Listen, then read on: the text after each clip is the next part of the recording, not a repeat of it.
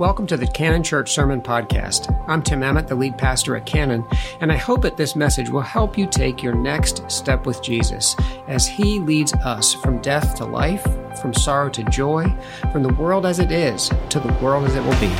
Thanks for joining us. For all the saints. It's a song that we sang at the beginning that has a very uh, special place in my heart, certainly. It is a song that we often sing uh, on this first Sunday in November as we remember those who have gone before us. It's a song that has a special place in my heart as well, uh, because it is often sung at our commission and ordinate, commissioning and ordination service uh, in the United Methodist Church, certainly here in North Georgia. Um, every time I hear it, it, I am reminded of all of the clergy processing in uh, for that service at our annual conference. And I, I say that because um, one of the things that we're given at our ordina- at our ordination in the United Methodist Church, I know we talked about our love for the United Methodist Church last Sunday, but um, but one of the things that I absolutely love about our commissioning and ordination service is that when we are ordained, we get this certificate that is our lineage of ordination. And what that tells us is the bishop that ordained us and then the bishop that ordained them and the bishop that ordained them and the bishop that ordained them all the way back to John Wesley, which is pretty stinking cool.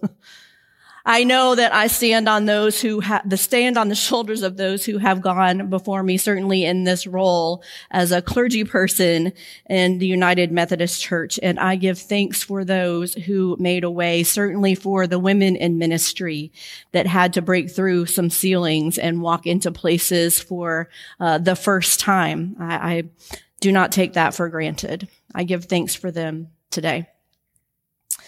I was in uh, middle school when my grandmother passed away, and it's my first recollection of someone close to me dying.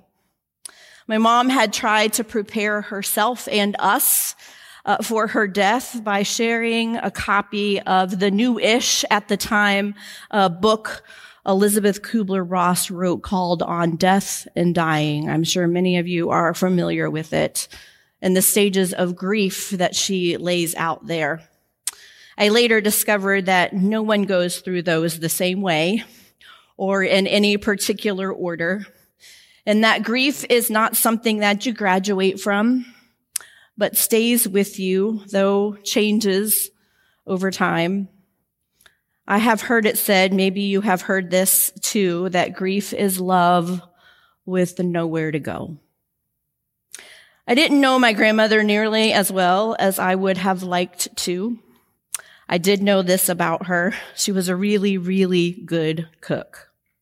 I spent many days at her kitchen counter watching her cook. I know that she made the most amazing birthday cakes for me. She was an incredible baker. They were both beautiful and delicious. There was one that she made for me for years that we called the princess cake. Cause I don't know, I'm a princess. I don't know. I don't know. But it had this white boiled icing on it and I had no appreciation for it until I was older and actually tried to make the white boiled icing. It's hard, y'all. But later there were many years where she made cream puffs for me, a tower of cream puffs in lieu of a birthday cake, some with chocolate and some with powdered sugar. Now she made all kinds of food, to be sure. She made the savory things as well, but her pancakes and her waffles were absolutely epic. I still have those recipes in her handwriting. Um, but most memorable were probably her homemade coconut cakes and coconut cream pies with fresh coconut that my granddad had taken from the trees that were in their yard, South Florida. Um, when she got really sick, she taught my granddad to cook by giving him instructions from her bed that was in the bedroom adjacent to the kitchen. It was literally right off the kitchen. And she would tell him what to do, instruct him what to do. This was my pioneering farmer, salt of the earth granddad. Coffee black, rolled his own cigarettes, smoked a pipe after dinner every night. he learned how to make coconut cake and chocolate cream pie and coconut custard pie with homemade wonderfully flaky crust. Y'all, I gave up on that a long time ago. I went to, I went to culinary art school. I don't even do that. Wonderfully flaky pie crust, pie crust, following her instructions to the T. My love for cooking and gathering people to share a meal was born in that kitchen. I know that. But it lives on today because of my grandmother. My grandmother's love for cooking was not the only legacy that she left that lives on in me. Her love for Jesus is one of the reasons that I'm standing in front of you today. Though her death preceded my high school and college graduation, my first professional job, my marriage, my children, and my eventual call to the vocation of ministry, I stand on her shoulders. Or to borrow a phrase from the writer of Hebrews, who Tim uh, shared earlier, she is one of my great cloud of witnesses, cheering me on, with me in spirit, as Christ is with me as well. Who is in your great cloud? Who is in your great cl- crowd of cloud of witnesses that is cheering you on? Who are you celebrating and remembering today? Who has impacted your life along the way? Again, the writer of Hebrews shares in Hebrews 12:1, therefore, since we are surrounded by such a great cloud of witnesses, let us throw off everything that hinders and the sin that so easily entangles, and let us run with perseverance the race marked before us. The writer goes on to share in verse 2, fixing our eyes on Jesus, the pioneer and perfecter of our faith. For the joy set before him, he endured the cross, scorning its shame, and sat down at the right hand of the throne of God. Jesus, the pioneer, the one who has gone first, gone before us, made a way. We need only follow, which is why I want to share from Psalm 23 today. It's a psalm that is heard often most at funerals, memorial services, celebrations of life. Though associated with the death of our physical bodies, it's a mean of com- means of comfort for those who are grieving, those with love with nowhere to go. I believe it is even more about life with God now. The shepherd that goes before us, we are told, leads, guides, comforts, heals, and provides for us.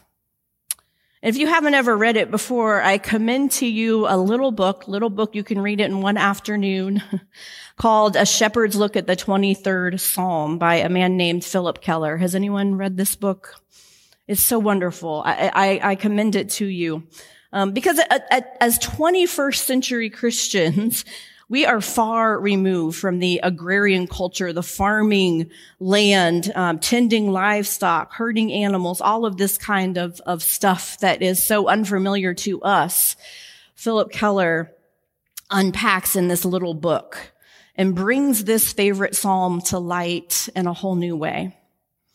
See, he grew up in, in East Africa. He was surrounded by native herders. And as a young man later in his life, um, he made his living as a sheep owner and a rancher.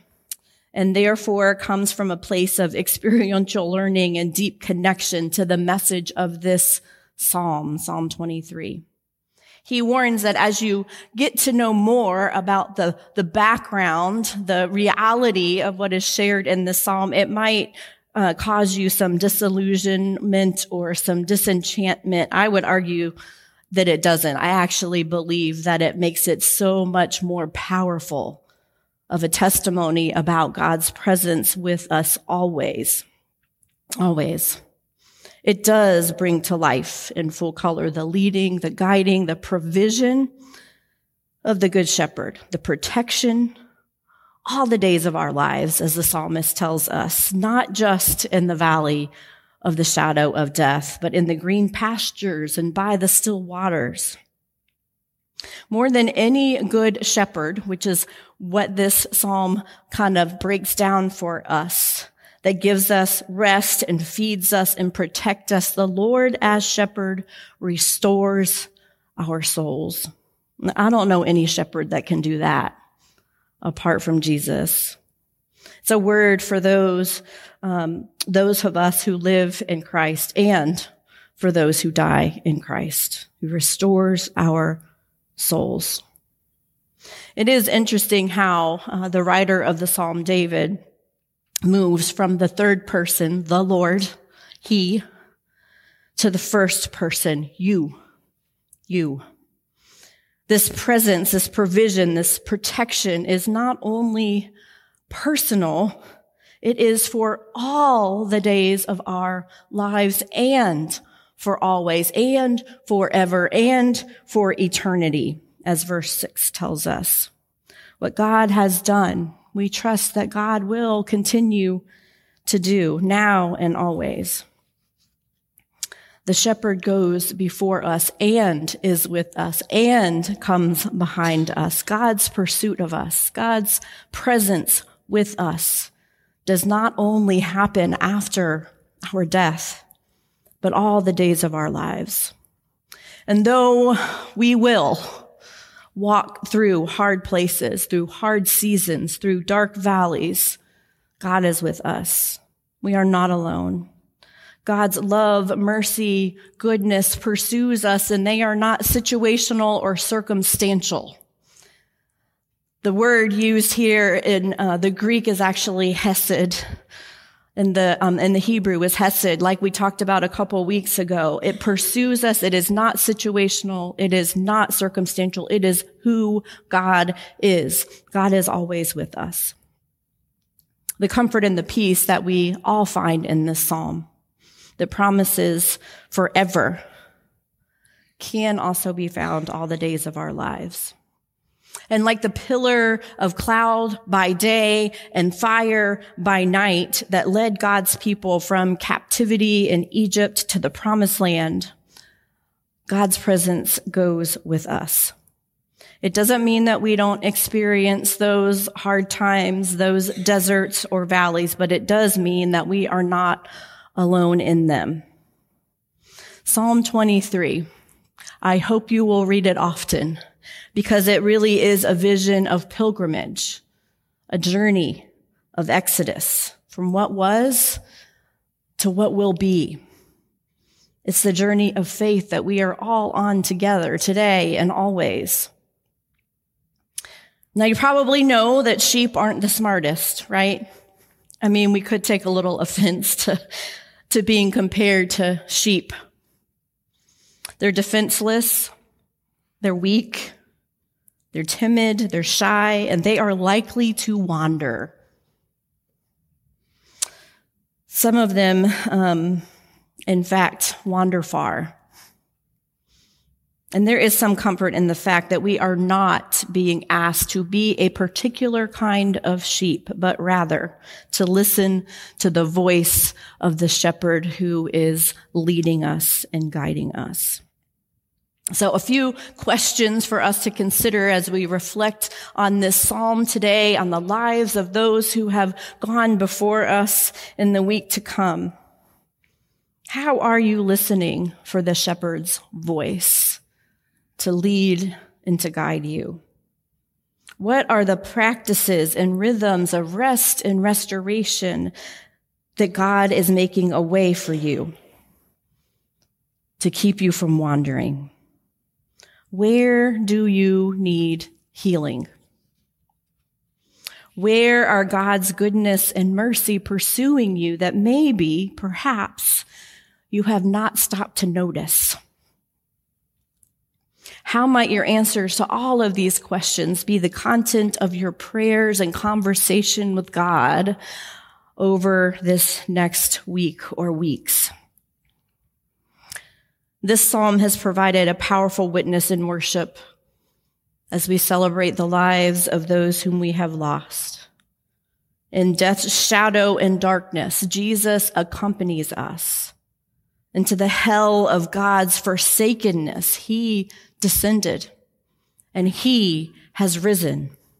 He has gone before us to prepare a place.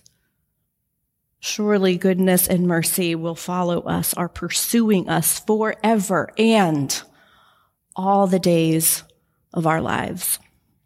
Let's pray.